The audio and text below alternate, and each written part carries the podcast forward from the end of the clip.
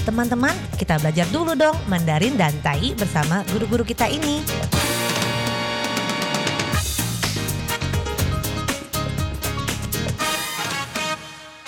Apa kabar? Tadjahau, saya Maria Sukamto. Tadjahau, saya Ronald. Tadjahau, apa kabar? Selamat berjumpa bersama kami berdua dalam kelas belajar bahasa Mandarin juga bisa mempelajari Taiyinya, bahasa Taiwannya, Taiyu, dan juga bisa mengajak teman Anda untuk belajar bahasa Indonesia. Jadi Anda bisa berkomunikasi dengan cepat, saling mempelajari bahasa masing-masing.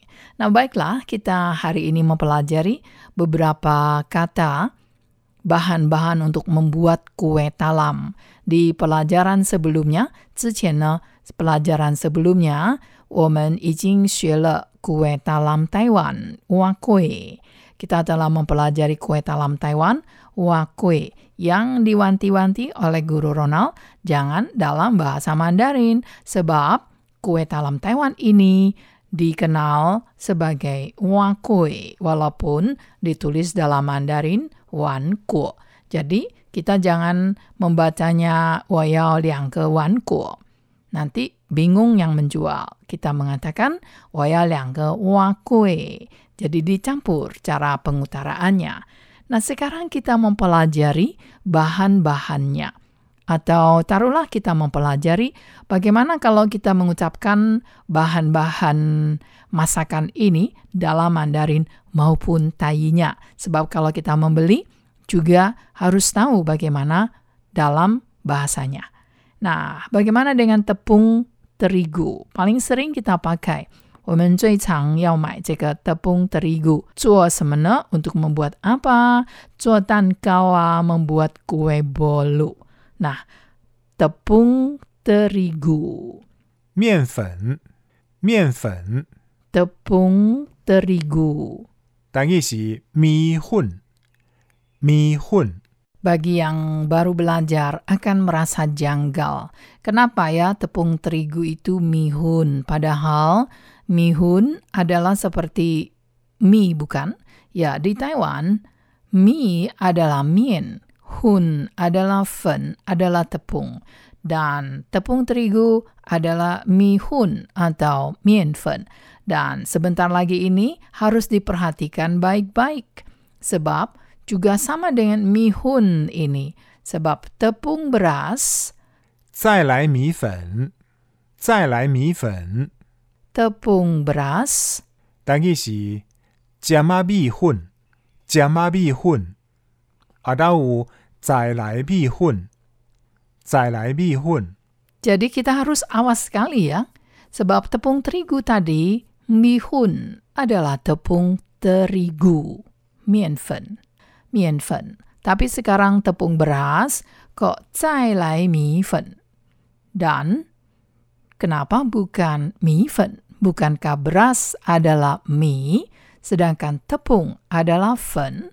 Ya, kalau Anda mengatakan woyao mai mi fen, nanti yang diberikan bukan tepung beras, tetapi Anda mendapatkan bihun atau mihun. Jadi kalau tepung beras adalah cai lai mi fen yang menggunakan nama berasnya. Jadi harus Anda beri catatannya. Nah, baiklah. Sekarang bagaimana dengan tepung tapioka? Tepung tapioka secara keseluruhan secara umum dikatakan 地瓜粉，地瓜粉，等于是番薯粉，番薯粉。 Sebenarnya juga ada sedikit perbedaan. Kalau Tai Pai Fen itu sebenarnya adalah tepung kanji. Tapi Anda bisa menggunakan tepung tapioka untuk menggantikan tepung kanji. Mengapa demikian? Sebab di Taiwan ada perbedaannya. Tapi kalau untuk memasak agar tidak mudah berair, orang Taiwan lebih suka menggunakan tepung tapioka, yaitu ti gua fen yang terbuat dari tikwa. Nah, sekarang setelah kita mengenal beberapa bahan dari tepung fen, kita mengenal garam. Garam. Masih ingatkah Anda garam? 盐，盐， 台语是盐盐 Yen atau yam adalah garam. Garam 是盐，有一点卷舌 ram ram garam. 好, untuk membuat kaldu kita menggunakan garam bukan agar enak diminum. Kaldu pakai garam. 好，这个 kaldu bagaimana? Kaldu 两个音节，kal kal l 当尾音，kaldu 高汤高汤， kaldu 台语是汤头汤头，啊，还有大骨汤头大骨汤头。 Mari kita simak tua kut teng tau. Itu teng tau adalah tang tou dalam Mandarin yang juga berarti kaldu, sup. Tapi dalam tainya ada persamaan kata tua kut teng tau. Tua kut adalah taku dari tulang. Biasanya mereka membuat kaldu atau sup ini menggunakan tulang belulang sehingga tanpa terasa menjadi tainya. Tuakut teng tau, tuakut teng tau, kaldu dari tulang iga atau kaldu tulang. Tapi tentu saja semuanya kita katakan sebagai kaldu.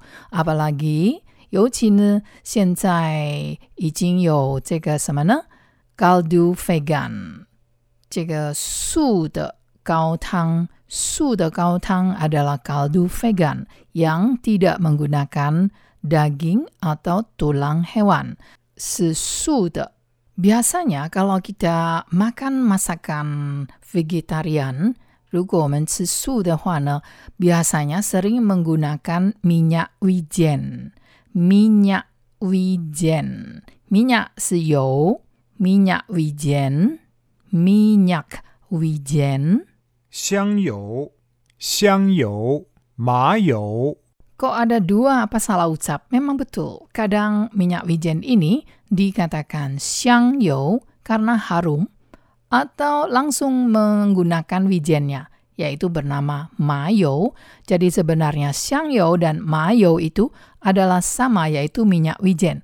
Hanya saja kalau ingin dibicarakan secara mendetail, kalau xiang you itu kadar atau persentase dari minyak wijennya itu lebih kecil dan kebanyakan dicampur dengan minyak sayur. Sedangkan kalau mayo, persentase dari minyak wijennya lebih tinggi. Begitulah ceritanya. Tapi dalam Mandarin, Xiangyo atau Mayo adalah minyak wijen. Tetapi dalam tainya, bahasa Taiwannya sebenarnya sama, yaitu Muayu, pang atau Pangyu, Pangyu. Ya, memang karena di Taiwan adalah pemakan minyak wijen, sebenarnya masakan Tionghoa banyak sekali menggunakan minyak wijen. Tetapi dalam masakan Taiwan terutama sangat menyukai tambahan minyak wijen. Biasanya kalau misalnya ada lauk yang setelah selesai digoreng atau dioseng, akan disiram dengan beberapa titik minyak wijen atau beberapa sendok minyak wijen. Katanya agar lebih harum. Terutama sekali kalau masakan vegetarian, sangat mengutamakan pemakaian minyak wijen. Sebab minyak wijen itu sifatnya lebih panas, karena kalau vegetarian, sebagian besar bahannya adalah sayur-sayuran dan sifatnya dingin. Jadi, agar badan tidak terlalu dingin, dalam pengetahuan ilmu kedokteran tradisional Tiongkok bukan dingin karena udara dingin, tetapi ditambah dengan minyak wijen agar seimbang, jadi menjadi netral, tidak panas, tidak dingin. Nah, kita jumpa lagi di lain kesempatan. 好，我们下次见喽，三百军吧。